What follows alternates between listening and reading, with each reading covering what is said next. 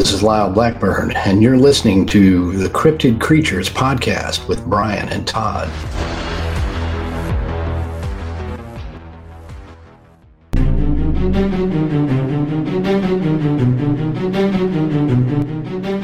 We were canoeing, probably it was around midnight, when we heard this really creepy howl come out of the woods about 100 yards away.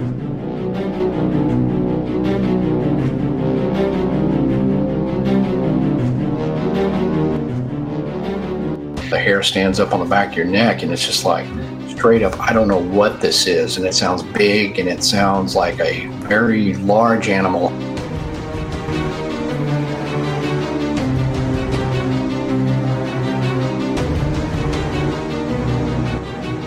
So i kind of look and then i see again this kind of movement. And right after that about 15 yards beyond that i see this big red something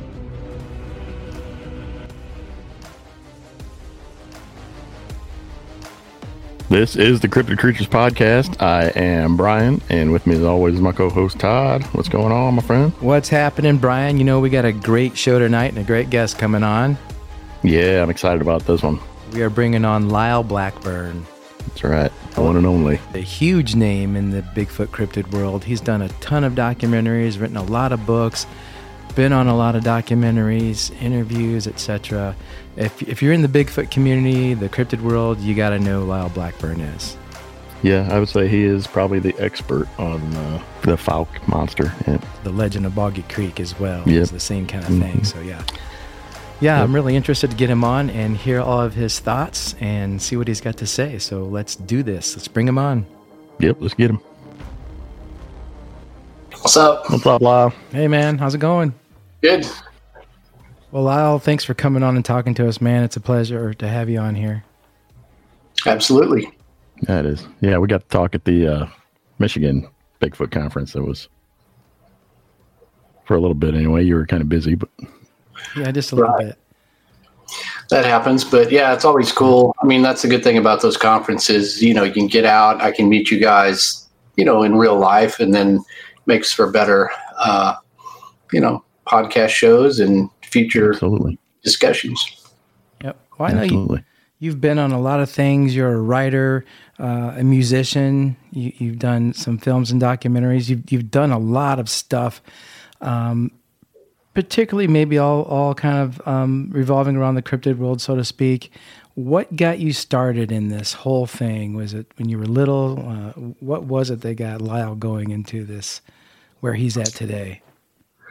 Um, you know, really as far back as I can remember, I loved monsters. And, you know, that started really with movie monsters and, you know, seeing Frankenstein or something, looking at Famous Monsters magazine. I was just, I loved everything uh, had to do with monsters. And then about, when I was in about third grade, I got a book called Strange But True, and it had stories of Bigfoot, Yeti, and the Loch Ness Monster as well as some other weird stuff. And that was really the first time I'd ever heard of Bigfoot, you know, and I'm like, whoa, this sounds like some basically a monster. You, you know, you could see in the, you could actually see in real life and Loch Ness monster and all that. So it just really, it just really captured my imagination. And then, um, I was born in Fort Worth, Texas, and I've lived in the Dallas Fort Worth, Texas area all my life. And, you know, at the time, I didn't I didn't know any cryptid cases that were close to me. It was all, you know, Scotland and the Yeti was in the Himalayas and even Bigfoot was,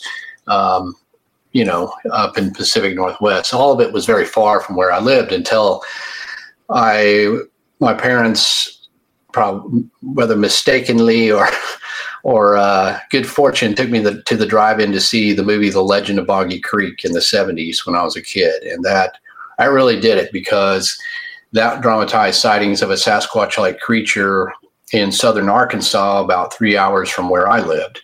And so, boom, and this was like a scary horror movie meets Bigfoot. I mean, it was mm-hmm. like everything. And I was just obsessed with that movie the rest of my life, though for many years I never saw it because, um, you know, until it came out on VHS or something. Uh, and, and ever since then, I've just been fascinated with the subject. Cool. Awesome. So, what came first there, music or? or the uh, cryptozoology? Well, I guess the music, as far as any sort of, you know, professional pursuit, because I started, I started playing in a band when I was in seventh grade, and um, and you know, by the time I was uh, even in tenth, eleventh grade, I was playing in actual clubs in Dallas, opening for what has become a lot of big hardcore bands um, that are fa- still famous today. But um, and, and, just went on from there to play music. But I was always I liked writing, and of course I liked monsters and all that, and cryptid. And it was all just sort of one thing. And um, so mostly been a musician, but wrote for various magazines and other things until, and that's kind of what led to me writing the book, The Beast of Boggy Creek, about the legend of Boggy Creek history. Because once I wanted to sort of pursue the book thing more, taking a break from the music, then it was like, well, that's the subject. And that's what really kind of my own interest in that kind of launched me into a bigger uh, arena for this. So for the for the listeners, your band's name is Ghoultown, and I was actually uh, rocking out to some of you guys today while I was mowing the yard before we got started here tonight. Um, I really like that that stuff that you guys have and what you put together there with that band. How old were you? You, you play guitar, right? Yeah, I play guitar and I'm the vocalist. Um, how long you been playing guitar? Uh, let's see. I remember begging my parents for a guitar when I was about starting in fifth grade. I was a huge fan of Kiss, and you know, I was like, "Oh man, need a guitar." And uh, it looks like the way to get the the babes, you know. Heck yeah. Um, Todd's a guitar player too. That's why he's asking. Yeah, I play a little right. bit. Nothing like you guys, but yeah. Yeah, so um, it wasn't really you know, actually, then I started on drums. Um, my first bands, I played drums because that's the only thing I could convince my parents to do by tricking them into letting me try out for the marching band, where really I just only wanted drums and that was it, just because that was closer to band instruments. And then once I played the drums, got into bands, and then slowly but surely started picking up guitar from the guitarists and Cool. Went on to play bass, and then eventually got a guitar when I was a senior in high school, and just kind of progressed from through all the instruments, which actually helped me in a lot of ways as a musician, is I can play everything, and and uh, oh, but really I wanted to be the kind of the front man or the guitarist, so that's where I ended up. Cool. Yeah, I told you at the show. That's how I know you. I, mean, I saw you on the, I saw you on a couple of documentaries, but Mm-hmm. The first time I saw you, I was like, "Hey, I know that guy. What's he doing on there?" it, it's then, kind of, it's kind of a funny thing like that because some people know me from the band, and some of the people that are fans of the band have no idea that I do any of this, or vice versa. But it's kind of been a good cross promotion because oh yeah, we're on a cryptid show talking about Ghoultown, so I think it's exposed the band to a lot of people that probably just never really would have, you know, not necessarily down rocking out at dive bars and clubs and and rock shows, you know. Right. So how long has uh Ghoultown been together? Man, it's been a long time. Uh we pretty much formed in 1999, so that's getting on up there of yeah, that's been a while. Over 20 years and uh you know, a lot of that time wasn't just steady. You know, we we we would you know, kind of took took a break when I started writing the books, and or at least scaled back on the touring. And so we only do an album every once in a while now. And I'd already been in bands that toured a lot before that, so I just kind of was. While it's a you know, I do it's professional and I make money playing music, but it's I was able to scale it back to do it more in a fun way instead of just let's keep touring and doing all this stuff, you know. Right.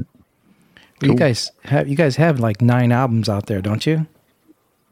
Yeah, I think that's roughly the count, uh, which is and you've you know, spans over that long period of time. So it's only one every couple of years. Yeah, right. still a lot. It's an that's accomplishment. Still, yeah, that's still pretty good. Yeah, it's it it does well. I mean, you know, some of our better well-known videos, you know, have 20 millions of hits and things and that that's really helped obviously the exposure, mm-hmm. the longevity of the band. Yeah, I got to check out some videos. I didn't think about that. Go on YouTube and check you guys out, probably. Right. All right, so I gotta I gotta ask. Um, you did uh, an unexplained episode. Yeah. Did Did you get to meet Shatner? No, I didn't. He he wasn't around. We actually that was I I was filmed actually at my house where um, they were going to fly me to L.A. to do it, and uh, but then when I did the Skype sort of interview with the producer, they saw what was my old office, which is just filled with monsters and cryptids, and like, oh man, we got to come film there. So. Shatner didn't really want to fly out to Texas, and Right. Yeah. no, but he, he just shoots the wrap. He just shoots the wraparounds anyway. So he's really not intermingling. You know, he, he shoots all that at one time, and then that's just Oh. edited in with you know on location and wherever they do the interviews. And uh, sometimes he'll mention one of the researchers' names. I haven't actually seen the episode, so I don't even know if he says my name. But that's about as close as you're going to get to Right. interaction with him. Well, I didn't know this either, but you were on uh, Finding Bigfoot. Is that right? Yeah, I was on there on two episodes. Um, probably like season four and six or something like that. Uh, yeah, so that was and that was helpful. You know, when I had my Beast of Boggy Creek book out, which came out in 2012. Um, that's about the time Finding Bigfoot was starting up, and I'm I met the guys. In fact, Matt, Bobo, and Cliff were at my book release party in Dallas by Cool. just Cool. some luck. They had a layover in Dallas, and my friend Craig Woolheater brought him up there. So that was cool, and I met them. So when they wanted to do a Legend of Boggy Creek episode, it was like, you know, we got to get Lyle, and Got that, to you. Yeah. And that really helped, obviously, to kind of bring some awareness to the Boggy Creek case, obviously, and bring some people to know that I had researched this for years and and written the book. Yeah, I'd probably seen you on there actually and just forgotten to be honest with you. But you've been on a lot of a lot of things, uh, Monsters and Mysteries in America. Um, Yeah. You even had your own, the Blackburn Files. yeah, tell us about that. What what was Yeah, that was that was kind of a weird thing because I started doing that show. I think I did that an episode of Monsters and Mysteries in America, their first season. I did that right before Finding Bigfoot. That was the first show I was on, and they did a Boggy Creek thing. And uh, then I was on some other episodes, and they liked me a lot. And they were by the third season, they were thinking about changing the format to have like an on-screen host and they they were talking to me about doing that so they shot a special episode where you know i'm sort of like like unsolved mysteries where or, or like you know uh, shatner on unexplained Unexplained. where i kind of put the pieces together Cool. and we shot an episode like that um, which was kind of hard in a way because i'm not a tr- i mean i'm not trained in television or, or acting or anything you know and there's like this all these people and here's this you're supposed to say this stuff and walk here and walk you know it's like man this is Got to hit the mark. yeah, it was, it was hard. And so we did the episode. It was cool and everything. So then it was like, you know, then it just becomes like a, a debate between the production company who was trying to say, here's a, a good, um, here's a host, here's a cool idea for this n- new format we want to go with. And then somewhere up the network chain, you know, somebody you know, rejected the idea or didn't like the hat or, or just decided they didn't want to bother with it or whatever else. So it was just the one episode, but they did call it Blackburn Files. So I was like, that's pretty cool. Yeah. That's pretty cool. Yeah. I can't believe you didn't capitalize on that and use it as a podcast or something. That would have been awesome. I mean, your podcast now is good. Don't get me wrong, but Right. Yeah. I kind of thought about that, uh, you know, whatever, that but would have been, uh, that would have been cool.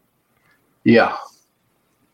Yeah, speaking of your podcast, uh, it is called Monstro Bizarro. Monstro Bizarro. Uh, Bizarre. haven't listened to any episodes yet, but I'm definitely going to check I it did. out. I did. It's good. Thank you. Yeah. Yeah, people have been asking me about that for years. I mean, and I've I've narrated a lot of the small town monsters documentary movies, and hmm so voice wise, you know, you got to do a podcast, but it's like, oh man, I'm so busy, you know, I'm a band and I'm writing books and t- television shows. finally I thought, you know, I just try to get in that space, but do something different. You know, there's there's a lot of shows like yours where there's interviews and stuff. I'm like, what can I do different so I'm not just popping in there and let's let's do the same thing. So it's just pretty much me as a monologue with some soundscape and uh, effects and me sort of telling the story. And then there's some reenactments and stuff. So it's a little bit like a listening to a documentary audio only. You know you listen to it in your car you don't have to watch it. Mm. that was kind of the thought process behind it. Yeah it was good. I like the way you put it together. Thank you.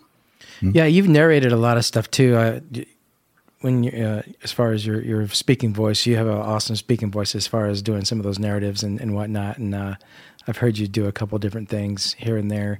Um, you also go to a lot of conventions and do a lot of speaking there. Um, how many you going to like a year? I'll probably do about uh, a dozen or 15 appearances now.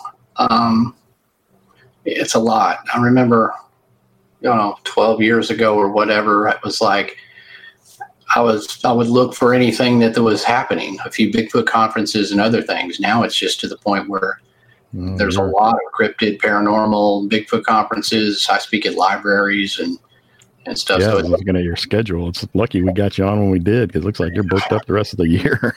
yeah, it really is, and that what you see there is really not everything that's you know that's just the event. So it's wow. it's very hectic. Man. Yeah, is that just that's just one year full of stuff. Jeez. What's your favorite place to go? Uh, I know you've been you've been overseas with your band. I guess you had told us. Uh, yeah. But as far as the conventions go, what's your favorite one to go to, or, or favorite place to go for these?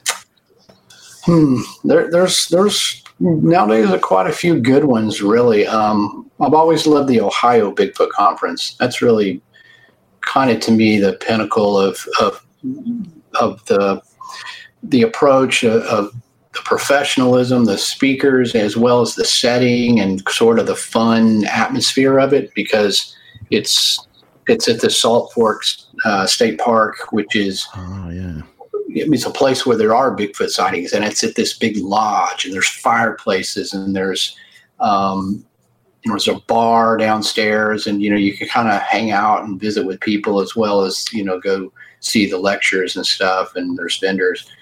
I always just really love that. COVID kind of gave it a hiccup, like with everything, you everything, know. Yeah. Um, but it's it's getting back, and and so that one's always been great. The Mothman Festival was super fun, uh, more of a street festival, but you know centered around this. Well, more than a cryptid case, you know, Mothman is just sort of oh, cryptid yeah. and beyond. Mm-hmm. Um, yeah.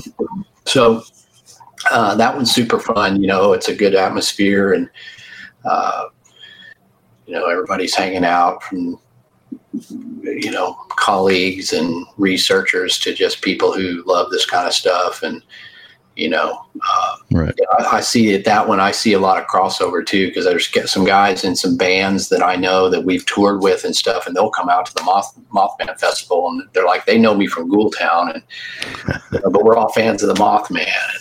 Oh yeah. Uh, so so that that's a really good one. So uh, you know we have a Texas Bigfoot conference here and a Monster Festival. So there's just so many, and and all of them are to me great places. Just like I was saying, we I got to hang out with you guys and talk, and yeah. you know you you get people that will naysay the conferences. Oh, you know this is you know they're just in it for money, or they're just you know I'm in the field it's like, well, I go in the field too, but I also network with people, and that's important to share ideas. And I mean, I yeah. I've gotten a lot of um, sighting reports and where I can meet people in person and, and to document things. And man, without those conferences of people of like-minded like-minded people getting together, you know that that really to me is where it really is online or Facebook, whatever but I mean, no, no, you know, like scientific um, pursuits and, and other things. They have they have get-togethers and conventions and and right. Learning. It's like that. Yeah, trading ideas and uh, stories and and yeah, networking. Right, that's important. That's that's very important, especially in this field.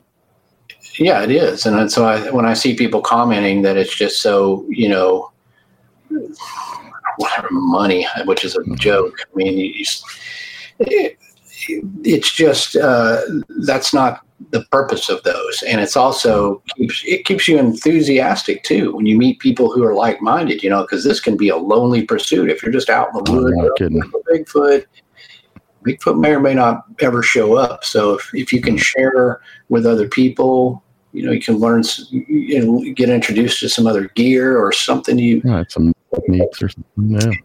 Yeah. I think they're good. They're cool things. Yeah. Yeah, we, we enjoyed the Michigan Bigfoot Conference. We try to get to as many as we can. Um, unfortunately, not. Yeah, we wanted we to get to that Ohio one, man, but we missed that one this year. Yeah. So hopefully next year we can get to that one. Yeah, we got to yeah. be more proactive about it. But yeah, we, we meet a lot of people, just like you said, and no one goes there making a walking away with a, a fistful of money, you know, saying, "Oh, I just made thousands of dollars being at this conference." You know, I mean, these guys are there to have fun. We're there to have fun. Set up our table, maybe sell a shirt or two, what have you. Get people interested in our podcast, start listening. Yeah, uh, meet people. Know, um, listen to you mm-hmm. guys talk, and, and, hopefully meet you guys, which we did, which was really cool. So, uh, yeah, I mean, they're very beneficial. I think. Oh yeah, for sure. You ever make it down yeah. to uh, Crypticon? You ever go down to Crypticon? Uh, I was at the first CryptidCon. Um, they're on what about number five now? Are they? Um, I think so. Yeah, something like that. Yeah, I was at the very first inaugural one, which I enjoyed that event. Yeah, we were there last year for the first time. Uh, it was it was a lot of people there. Definitely, we're going to yeah, go back I, this year. Yeah, I need to get get back to that one maybe next year. So, is there any is there any location you you want to go to you haven't been yet that you want to go to for a cryptid hunt of some kind? Um, yeah, I'd like to do do more in the Pacific Northwest. Um, you know, that's kind of the the traditional home of Bigfoot. Right. I, have been up, I've been up there in those states, you know, quite a bit, but not a lot of extended exploration of the the forest. But you know, it's it's one of those things where there's just always so much going on. There's a lot going on in the South, which I kind of specialize in. So then it becomes just sort of a time management problem of, mm-hmm. you know, well, to get up there. But that, that's really something I want to to do and and uh, carve away some time where I can just go out there and just enjoy the nature as well as more more of the some of the traditional locations where where the early Bigfoot stories came from. Right. Yeah, it's hard to get out. You know, we talk about, oh, we got to get out and check this place out. And we got to go check this place out. Just so much, you know, going on with everybody. It's hard to get out and set up time, especially if you're going to go with other people, to get out and do these excursions. You know, um, Brian and I live really close to Michigan. We're just south of the border there in Indiana, and we have Michigan all to ourselves to go up and, you know, uh, squatch around all day, but we just haven't quite made it up there yet to do it. You know, just so much going on. So it is tough to get out. We will. Oh yeah, we will. Yeah, it, it is. I mean, it's not like you know somebody's paying yeah. for for some for researchers to go out in the field. You have to do it on your own dime and your own mm-hmm. time. And, you know, there's a balance of of all that. You know, if I if I was independently wealthy, it'd be all different. Oh, to, yeah, it'd be gret. Even though I don't, I don't have a traditional job, but to make a living as a musician of a horror horror rock band and a and writing books that are very narrowly focused on cryptid cases and, and things like that. It's man, it's you know, it's tough. Sounds awesome to me. I know. It is awesome. It is very awesome. pretty awesome. But the yeah, trade would be tough. You know, I can imagine. There's the trade is you you don't always have the, you know, I mean, over you know over the last 20 years if you ask me if i took a vacation it's been oh. amount to a few days maybe there is no such thing although it is all the giant vacation because anywhere i go well i'm in michigan i'm gonna you know a lot of times you can go off and do stuff and enjoy and right. work work it into something else or or whatever. But it's you just don't have the luxury of time just to do whatever you want. No, not with your schedule. Right. Luckily, I enjoy it, so it's like right. it's yeah. cool. Like i have got to go up. You know, the next thing I got to drive to Point Pleasant, West Virginia, and back for the Mothman Festival, which is a four day thing. It takes it's a it's a it's a 17 8 or 18 hour drive yeah. one way and then yeah, that's back. a clip it's a lot and then i so i get back from that on a you know leave on a thursday get back on a monday friday i got to fly to virginia to do another conference that's starting up there so that's a yeah just all that just right there and keeping up with your actual life and stuff in between is and sleeping at some point I'm yeah. guessing. I don't think the Mothman ever slept because when you go to his conference, there's no sleep. you never know when he's going to show up. Yeah. If if the Mothman does not close his red eyes, neither do you. That's right. um, yeah, I was actually we. That's funny that we brought that up. I was actually talking to a guy at work today about the Mothman. He'd never really heard about it. Uh, he was talking about driving to North Carolina, and um, how he was going through that area. And I said, "Oh, you must go through Point Pleasant," and he's like, "Yeah, I do. What's up with Point Pleasant?" I'm like, "Well, it's Mothman." And I I actually went on Google Maps and I showed him the statue where the statue is and all that stuff, you know. And he's like, "Oh, no kidding." Well, and then I told him about the movie, The Mothman Prophecy. So you got to watch that movie, you know, and check it out. And I should have mentioned you and your your documentaries as well to him, but I will. I'll see him again, and I'll I'll tell him to make sure to check yours out too. Is that mm-hmm. is that conference like outdoor kind of thing, indoor outdoor, right downtown there in Point Pleasant? Yeah, yeah, it's more of an outdoor festival because it takes over the street, the kind of the the main old street there in Point Pleasant, and which is uh, parallel to the Ohio River. So um, you're right there. If you kind of there's a big wall. If you go down right on the riverfront, there's bands playing down there, and oh, there's cool food trucks. And then up and down those streets, you have all these people selling really cool Mothman related stuff, encrypted stuff, Bigfoot stuff. And then there's a state theater, like an old school, just, you know, theater up there where um, the lectures go all day. So you can walk up there and see me and whomever uh, do some some stuff like that. And we show um, a lot of the small town monsters movies um, play on like Friday night. Um, this year they're debuting a new one about the Jersey Devil, and they're going to run the Mothman Legacy first, which is one that I narrated. Um, so yeah, it's just kind of got everything, and it's just all the streets, and there's food and people and fun. Man, it's cool. Sounds, yeah, sounds like fun. We are gonna have to do that one of these years. What what time of year is that thing? Is that festival?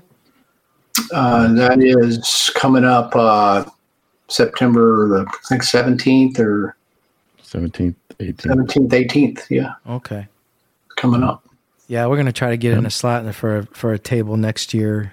Um, yeah, they were sold out already because of last year being yeah, canceled. They were yeah, it's already, they were already twice, so it could be uh man, it could be crazy this year because everybody's really right. wanting to get back, and that's one where I mean, I don't know the total head count, but I want to say it's like ten or twelve thousand people wow. come. Holy smokes! On the weekend, uh, it's it's a lot of people. I mean, it, it's and it's grown. It used to be sort of one street that had some vendors. Now it's just down. I mean, it's a walk. You know, takes over the takes over the town. Yeah. So it, it's yeah. increased in popularity, and and my buddy Jeff Wamsley that does the uh, Mothman Museum there. It, it's just a fantastic tribute to the Mothman and a way to learn about the history and. Um, he's always been, you know, the spearheading all this sort of um, pres- preserving the Mothman story, and and that this this conference is his, uh, you know, what he's developed, and it's just turned into this huge thing. That's cool. Cool. Um, so you uh, go ahead, man. You, you do a lot with uh, the Fouke monster. You did because you wrote the book, and obviously you're an ex- you're the expert on it. Have you had an encounter? Have you um, had anything happen out there while you've been out looking? Yeah, there's been a, several incidents that, that have happened over the years, and uh, you know, since that was my first book and my my sort of um, just loved the legend of Boggy Creek, even after I wrote the book, I felt it was sort of, you know, people don't realize they're sort of ongoing encounters. So it was something that I felt like, well, I need to continue to log these and you know written subsequent books. But um, yeah, you know the I'd say the one of the scariest things that happened was um, several years ago. Myself and my late research partner Tom Shirley were out uh, camping in this area called Mercer Bayou, and that's sort of the most swampiest area um, in the network of, of waterways that ha- has Boggy Creek. And uh, we were canoeing probably it was around midnight when we heard this really creepy howl come out of the woods about 100 yards away, maybe. And uh, when you're canoeing, you know, we, we, don't have lights on or nothing. We're just canoeing up this bayou in the dark. There's, you can you know, you can see the eyes of the alligators in the moonlight. You can hear a lot of frogs and the insects and just ambient noise. So, you know, when we heard this, we kind of had to stop and try to get silent so we could focus. And they're like, man, was that like the, was that like the weirdest coyote? Or he's like, I don't think that was a coyote, man. So then it howled again about maybe 45 seconds later. And of course, now we're focused in. And I'm like, you know the hair stands up on the back of your neck and it's just like hmm. straight up i don't know what this is and it sounds big and it sounds like a very large animal howling not like you know canids are yippy and howly and you can kind of discern a dog. This was not not a canid. It was not a bear or others you know foxes make weird noises cougars make screamings and stuff but it was none of those. In fact it sounded more like some of the traditional suspected Sasquatch vocalizations from the South.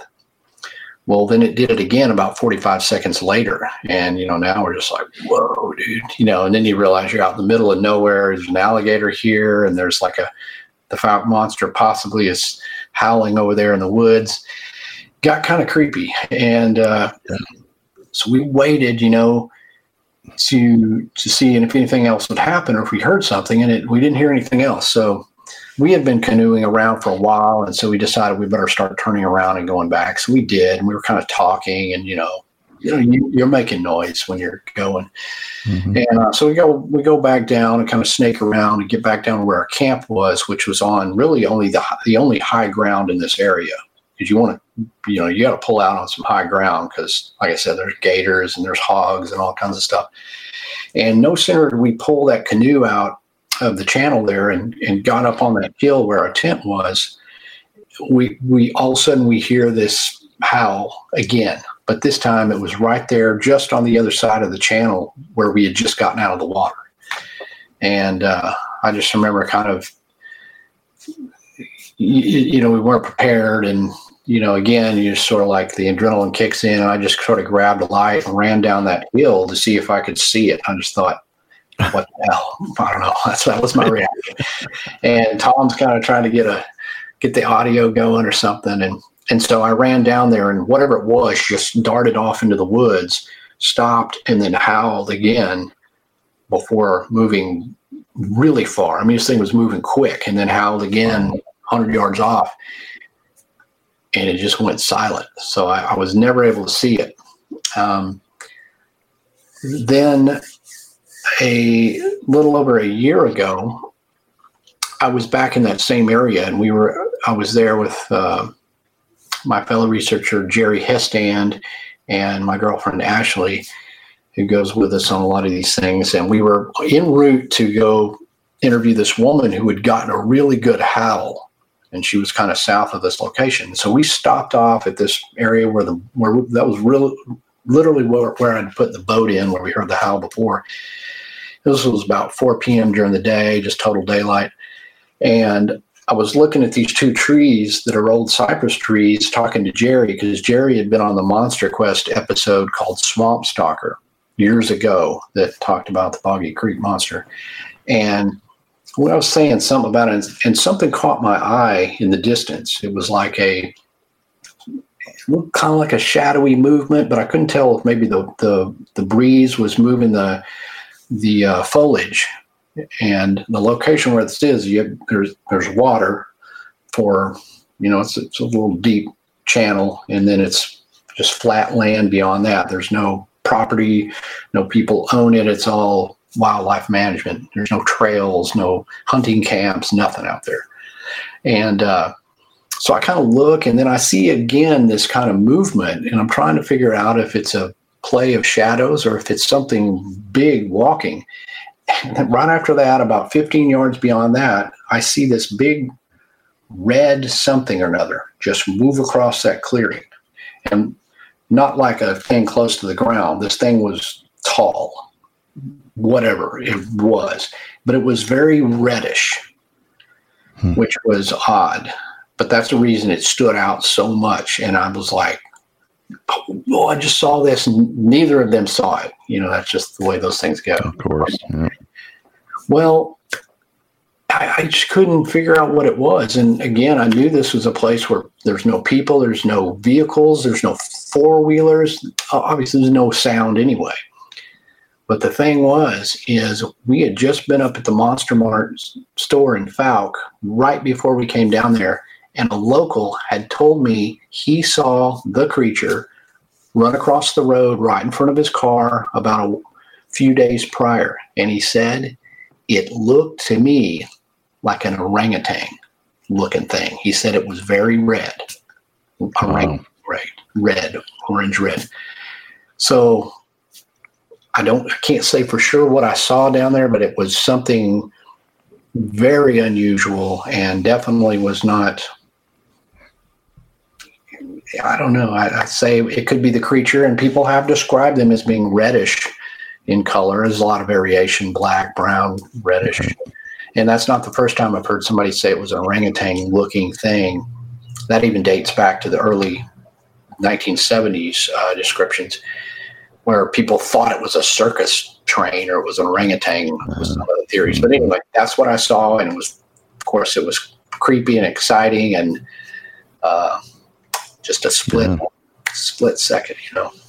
Mm-hmm. Well, yeah, it couldn't have been a bear, you know. I mean, bears aren't really red. I mean, what else right. would it have been? And yeah, we've heard that too. We've heard that a lot of times where uh, these things are red in color, all different, all different shades from red mm-hmm. to white. Even we've heard of the white ones. I'm sure you have too. Right. Yeah. Well, you know, and in, in your when you envision a Bigfoot sighting, you don't usually envision the red one or whatever. You know, you're thinking very classic, or I'm thinking Fouke Monster is going to be super scary and it's going to growl at us and come at us or whatever, or try to flip over our canoe. Right. Which it might, it might, have done that night when we were out there when it was trying to, when it I presumably followed us through the woods while we were canoeing. But, but yeah, it's like it's, it just seems so not typical or something. But, but yeah, it could very well have been a red, one of these creatures. And its hair was mm-hmm. red, just like humans have variation in hair color. So could these very well. Yeah, I think there's different types of them for sure. Oh yeah, for sure. Speaking of the Fouke monster, Lyle, something that's always kind of confused me was didn't they find prints that were like three toed down there of this creature? Yes, um, and and that was something that was the the the tracks in the original. I'll say the original, but the first incident that got publicized in the newspaper in the Texarkana Gazette happened in May of 1971, and there was a sort of interaction with the creature, and they saw it and shot at it, but the game ward mentioned that he saw what looked like three-toed tracks. Well, then in, on June 13th, 1971, not a, you know a short time later, they found a line of uh, track, mysterious tracks through a freshly plowed soybean field, right, right where Boggy Creek runs through south of Fouke. And uh, they were about 14 and a half inches long, kind of narrow, and had three toes. So kind of a tra- traditional Bigfoot track, except with three toes, which uh.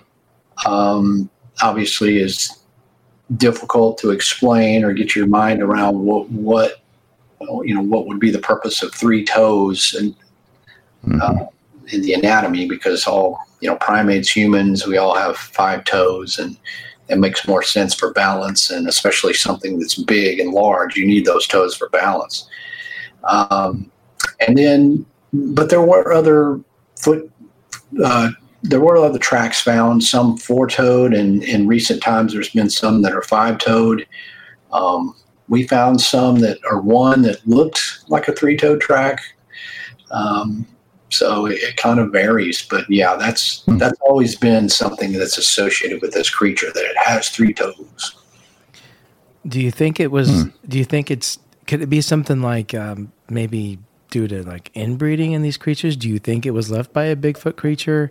We've heard of these uh, what do they call them? Um, devil monkeys. Uh, uh i don't know what that really is. It's a hybrid type of bigfoot. I don't know. Could it be that? Um, what's your thoughts on that? Well, you know, I mean, there's there's various explanations. I mean, ranging from the inbreeding, which can affect digits on fingers and you know your toes.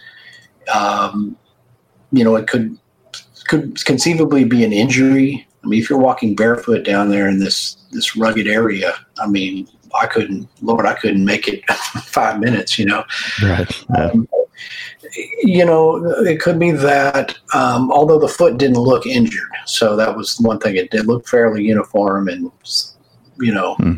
so that would either be inbreeding, and of course, you know, I've never, I've never been 100 percent convinced that that set of tracks was legit. I mean, there could have been some hoaxing involved in that. And I've seen that before in the lizard man case of South Carolina, where a lot of times you have a frenzy of sightings and you have stuff making making it into the newspaper you can have other people trying to add to it or get in the paper and then usually footprints is where they're going to try to oh let's make monster footprints so we, we may not take that as gospel 100% to say that well it's a three-toed monster because again there's been other more plausible footprints found that have five toes that look a little more like traditional Bigfoot tracks. Um, but impossible to say without me personally having seen them. Although I need, I know people, and I've interviewed several people that were there that day in 1971 that have, they have various varied opinions.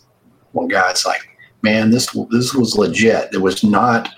There's no way somebody could have made that hoax wise." And then you know, you had another guy who said, well, they didn't step on the plants very much, so it seemed like they were avoiding the plants. So that, you know, it's hard to say.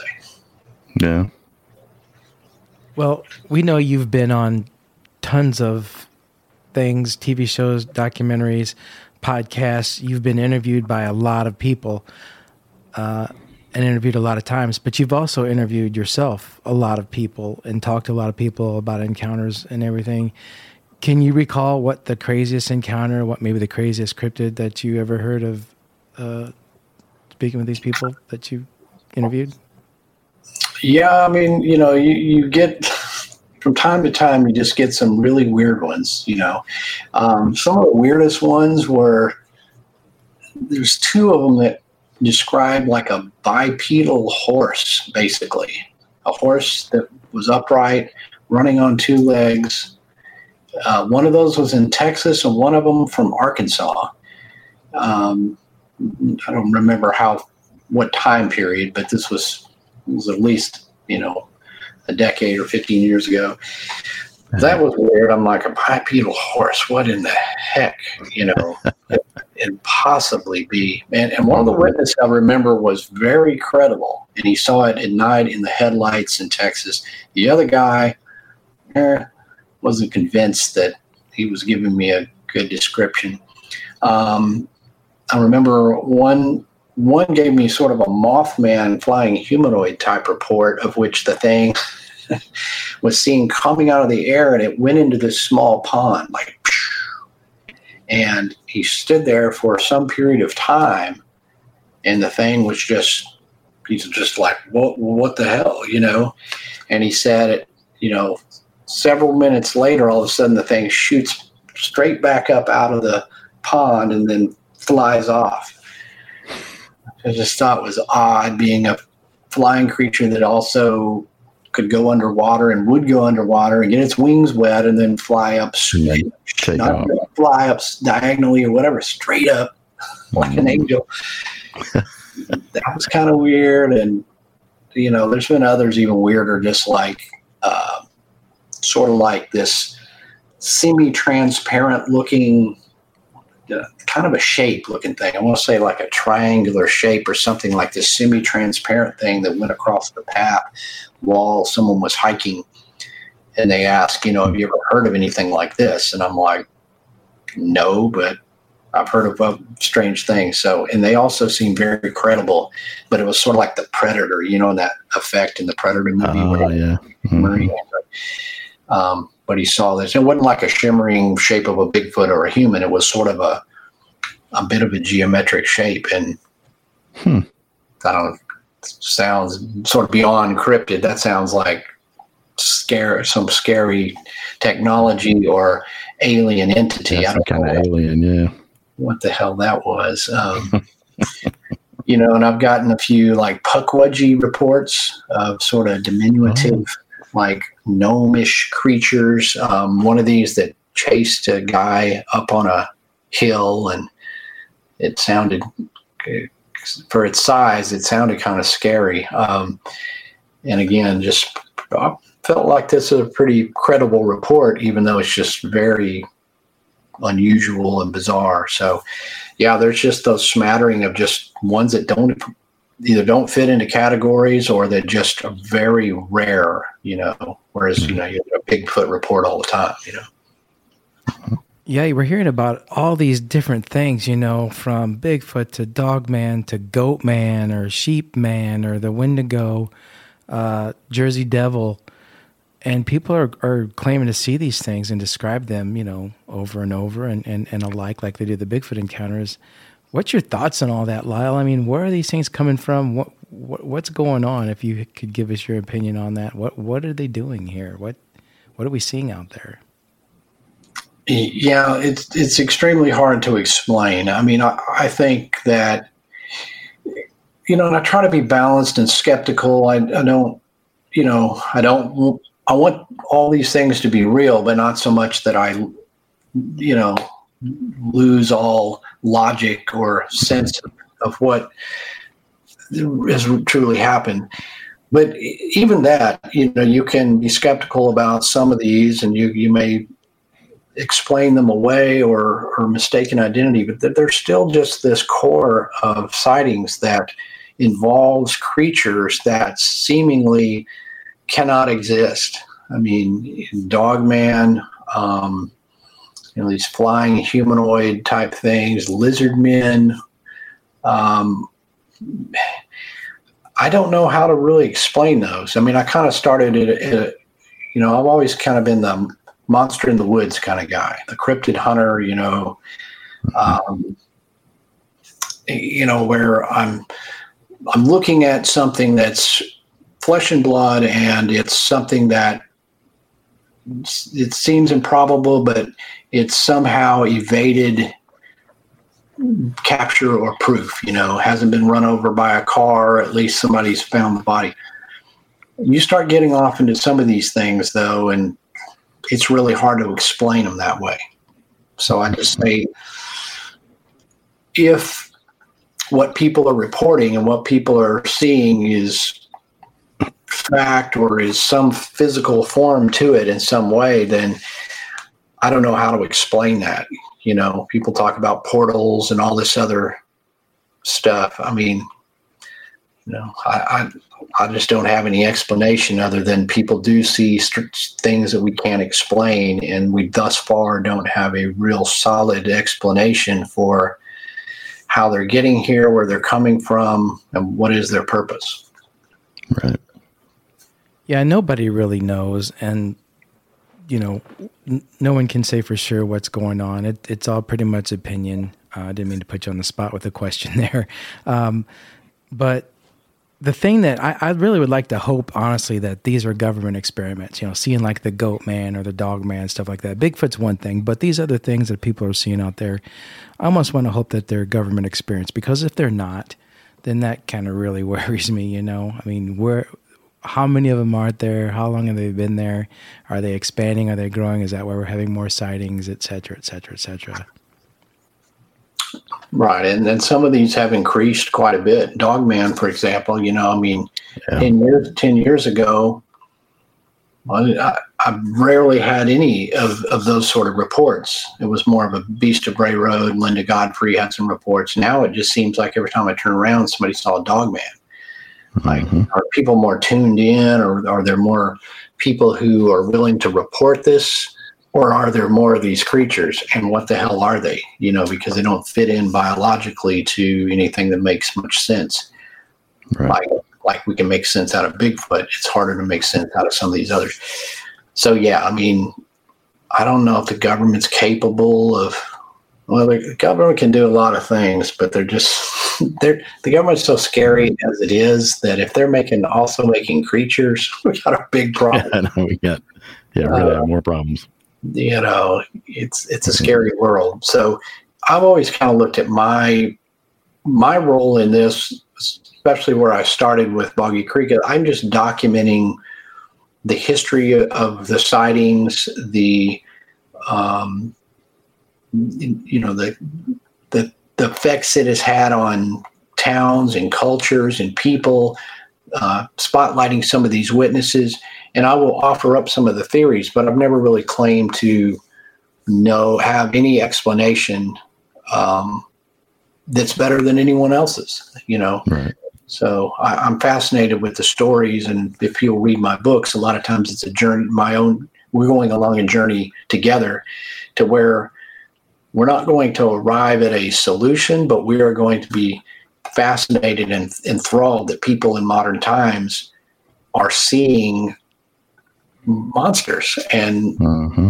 and that this can transform not only a witness change a, a, witness's entire life but it can also affect towns culture i mean we're living these are modern it's modern folklore at the minimum. What we're doing is like you know what we're the one storyteller that came around and told stories by the fire. Well, now we have podcasts and documentaries and everything sharing all this stuff that makes people aware that a lot of people see weird stuff. And so, so yeah, I've always just found it fascinating the stories themselves and uh, the theories therein start to get difficult and and I leave that mostly to others. Right. Yeah, the more we learn, the more confused we get, honestly. Um, but you know, you're, the way it seems. Yeah, you're a real big name in the cryptid world, the the Bigfoot community. You know a lot of the other, all the other big names. You've worked with the most of them, a lot of them. Who's your favorite favorite other uh, person to work with in, in the cryptid field? They all are. Yeah. Safe answer. Really, well, in a way, they really are. Uh, I've got a lot of great friends, and and it's been a lot of fun um, with these guys. And, you know, I, I, can name a, a list of, it would be a very long list um, of, of the people I work with. And I enjoy, sometimes people don't like this guy or they don't, they got this opinion over, I deal in real life. I know these people in person away from television shows and I evaluate that. And I can, I can say that I'm, with the exception of a few extreme people who just kind of went go off the rails or cause um, turmoil. I, I just any given conference, pretty much the whole entire panel of people usually I'm friends with, fans of, and interact with, and enjoy seeing them uh, anytime I can and share ideas. And you know, sometimes we only see each other at the conferences. Sometimes you know some of the other guys like like Cliff from Finding Bigfoot. You know, he's he's one of my best buddies and in in this cryptid pursuit and from being on the show and meeting him way back then, we've been in contact and enjoy seeing each other whenever we can. So you build these lasting friendships of people who just enjoy the same thing, and, and even people who have different views than mine. You know, uh, I've got some friends that see things totally different in their opinion, but it doesn't matter to me because it's still at the end of the day, we're in the same pursuit. They have their opinion, they respect my opinion, and we can get along. Whereas you'll see the same kind of situation somewhere else. People are fighting on Facebook, calling names and saying I'm right or whatever. Nobody cares. We we respect each other, and we're both sort of like scholars in a way. It, uh, mm-hmm. Indiana Jones is looking at the the stuff and going, "Yeah, it's fascinating. Here's what I think. Well, here's what I think." And in the end, maybe no one's right, or we're both a little bit right, or, or one or the other is right. But that's not the point. It's just that we're we're out there doing it, right. and and so I that is truly I just enjoy pretty much everyone and get along with everybody. Yeah, yeah. The few people we've got to meet at these shows are are all pretty cool people. Mm-hmm.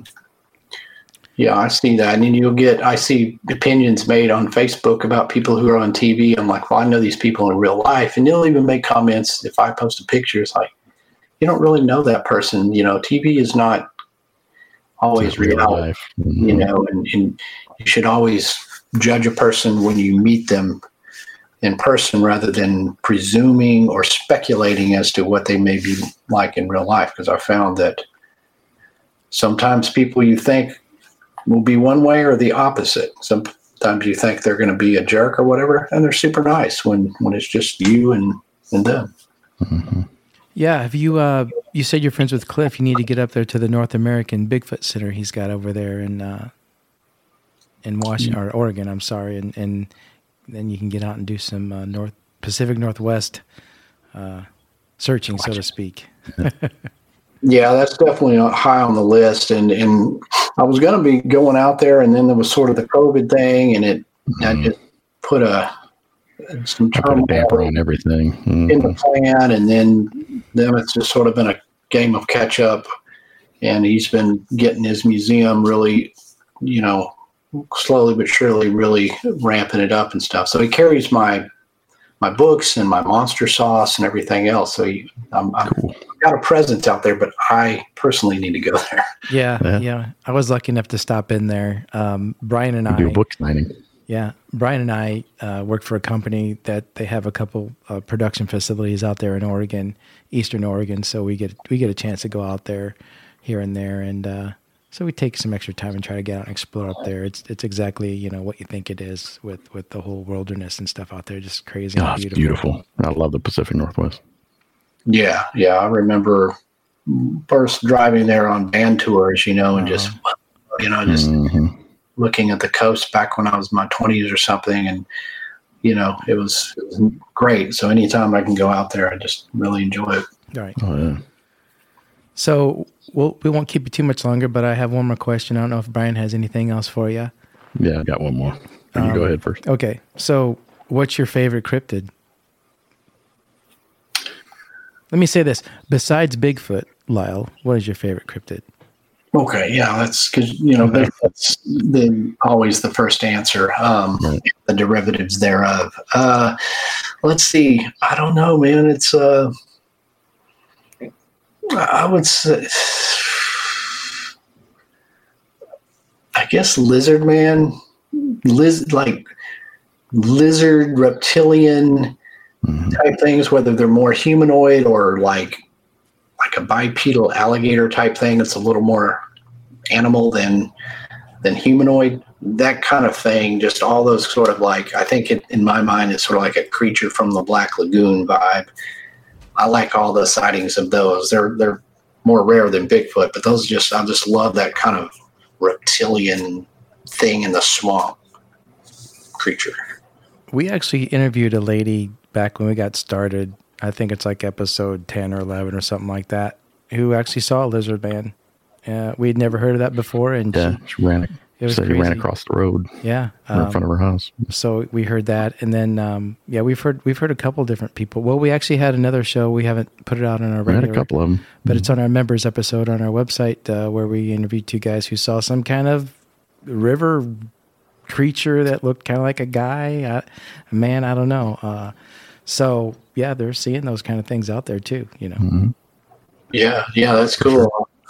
I'll have to go back and listen to that one. Um, I love those. Like I said, there's not as many, but uh, maybe that's one reason I they're a little more special. There's some, you know, they're fewer and far between. So Right.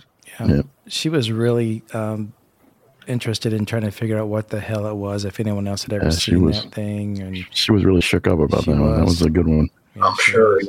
So You did a song for uh, Elvira a while back. Did she pick you guys for that, or She did. Did you? Did she pick you guys? Yeah, I mean, uh, we were.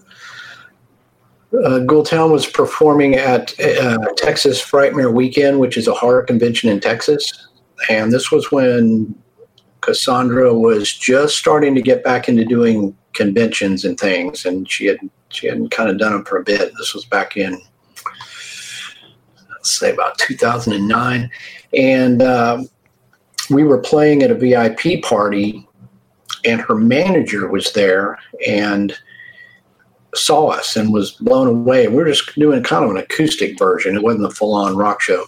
And uh, the next day, I was at the Ghoultown booth, and people like, "Hey, Elvira wants to meet you." Some somebody came up. I'm like, "Okay, what is this BS?" And uh, sure enough, here she comes with her manager and and and uh, her assistant and stuff came comes over to the table and said, you know, started talking, you know, about about Ghoultown, was interested in checking it out, and then I kind of started talking to her, and she suggested, well, maybe you know, you guys should, we- maybe you could write a song, we can do something together or whatever.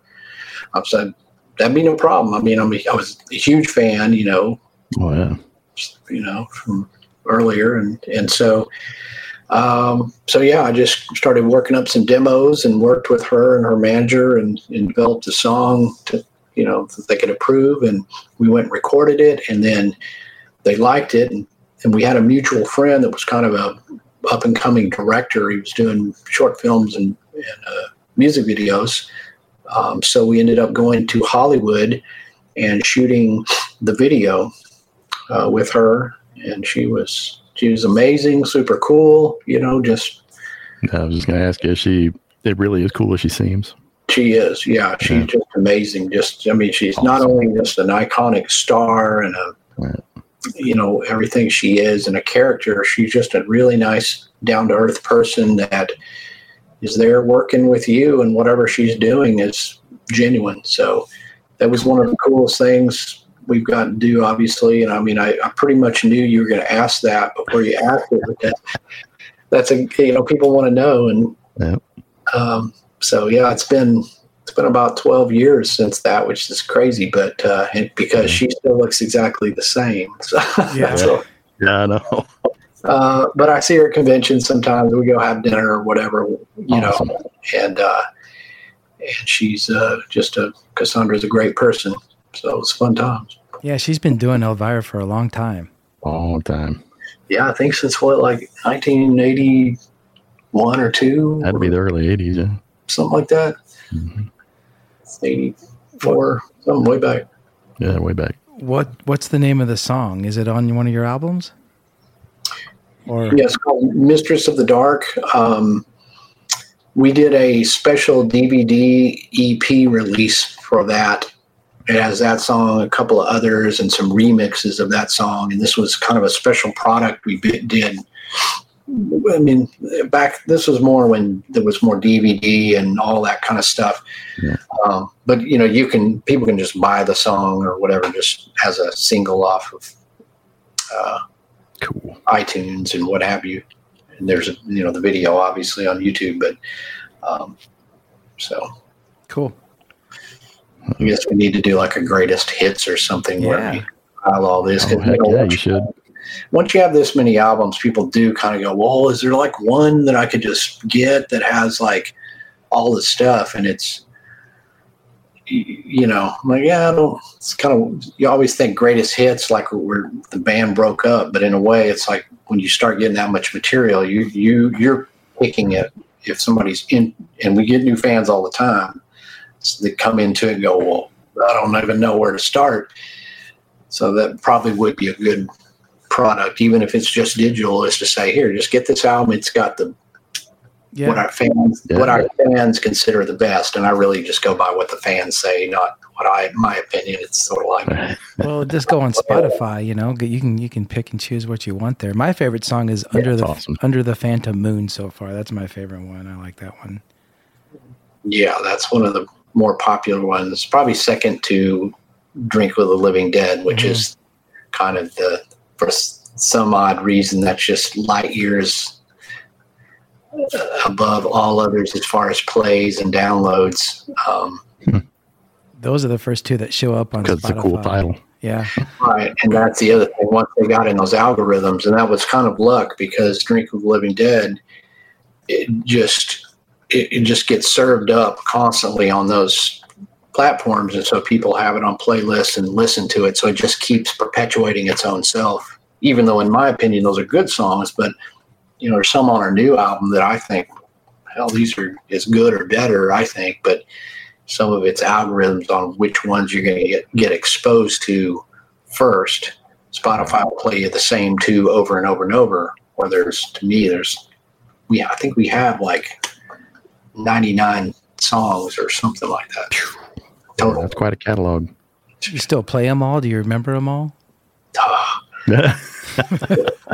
well, you know, it's hard when you have 99 songs and you're going to play, you play a gig and you have, you know, a headlining gig, we might have an hour, but that's only, um, you know, 15 songs. So you've got to pick 15 out of 99 every time you play. We'll yeah. try to fill in a different one, but people kind of want to hear certain ones. Yep.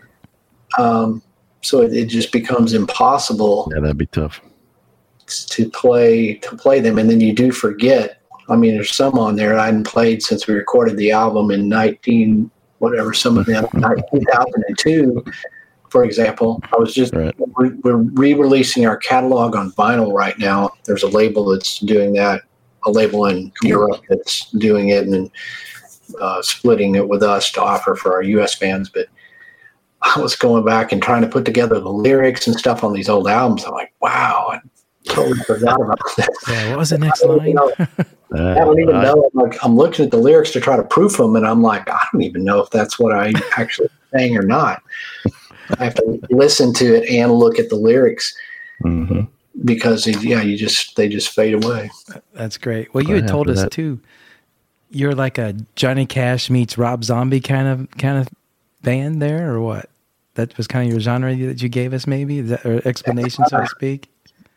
That's kind of how I describe it, or I learned to describe it because people say, "What kind of music do you play?" Well, Ghoultown. There is no. Okay there's no genre because it's sort of like a little dark western, spaghetti western, horror punk. Yeah, a little bit of metal. I like it. It's oh, just oh, yeah. very individual, but without a genre. I learned it was kind of a, you know, it was kind of a curse and a and a good thing in a way because people remember us, but also people want.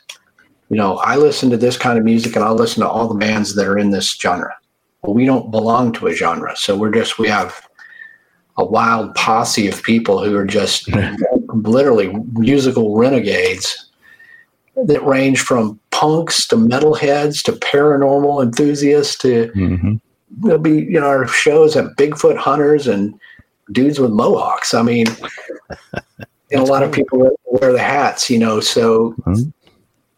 yeah, it's it's just a crazy thing. But I I learned early to and I think I got this from some review or something and said we're a mix between Johnny Cash and Rob Zombie because everybody knows those names. They they typically like them and will go, mm-hmm. "Ooh, a mashup of that." I'll have to check them out. That works. So I, I hear the band members still struggling to just. I'm like, dude, just say Johnny Cash and Rob Zombie. That's it. Just say that. yeah, that's a good explanation, honestly, well, when people hear it. And listeners, well, be sure to we, check it out. Ghoultown. Uh, check out. Yeah, when we get band. this, when we release this episode, you might get a bunch of new fans. Yeah, hopefully. Yeah, that'd be awesome. Yeah, that would be great, and I, I, appreciate that. And I think that, yeah, again, I mean, I, it's nice. Your to, books and your music. right. I mean, you would think. I mean, I have cryptid books that would fit right into this this uh, category, as well mm-hmm. as people a lot of times have been turned on to the band through this. So I think that's been a a thing that I didn't expect or or whatever. So I, I can kind of still do both, where I, I, enjoy doing the music, but I love cryptid stuff as well, and mm-hmm. it, kind of works together to to pay the to pay the bills so I can have blank walls. Yeah, right. right now. well, yeah, again, that was uh, Ghoultown is the band, and you can check Lyle out at lyleblackburn.com. There you can see what books you've all, you've written and, and all the documentaries in your bio and just everything about you and, and what we've talked, some of the stuff we talked about tonight. Well, we really yeah. appreciate you coming on, man. It's been a pleasure and, and, and, having you on. And, uh, and again, we really thank you for being here. Absolutely. Yeah. I enjoyed it. Yeah, we appreciate it a lot. We'll Hopefully, we'll get to see you at another show. Yeah, one of these days. Yeah, I hope so. I enjoyed It'll be fun talking to you guys uh, in Michigan, and I'm sure we'll run across each other again. Again, we thank you, man, and you take care. We'll hopefully be in touch with you. All right, sounds good. Thanks, Lyle. It was really awesome having Lyle on the show with us. Man. Yeah, it was. I'm glad he uh, he could make the time. I know he was busy moving and stuff. He was. He took the time for us. Uh, we got yeah. in touch a while back, and he finally got back with us, and we did the show. So it was really great talking to him. The guy's done a lot of stuff. His band is awesome. I mean, he's on it, man. Yeah, it's amazing that he has time to do anything. His schedule is crazy. I know. I mean, that would be an awesome lifestyle to have, though. But it is work, I'm sure. I'm sure the man stays oh, busy. So. Oh yeah, I'm sure. I'm sure he's working his butt off. Yeah. It's great having him on. Great talking to you again, my friend. Thank you for doing oh, this. yeah, as always, man. Always fun. All right. Until next time. Yep. See ya.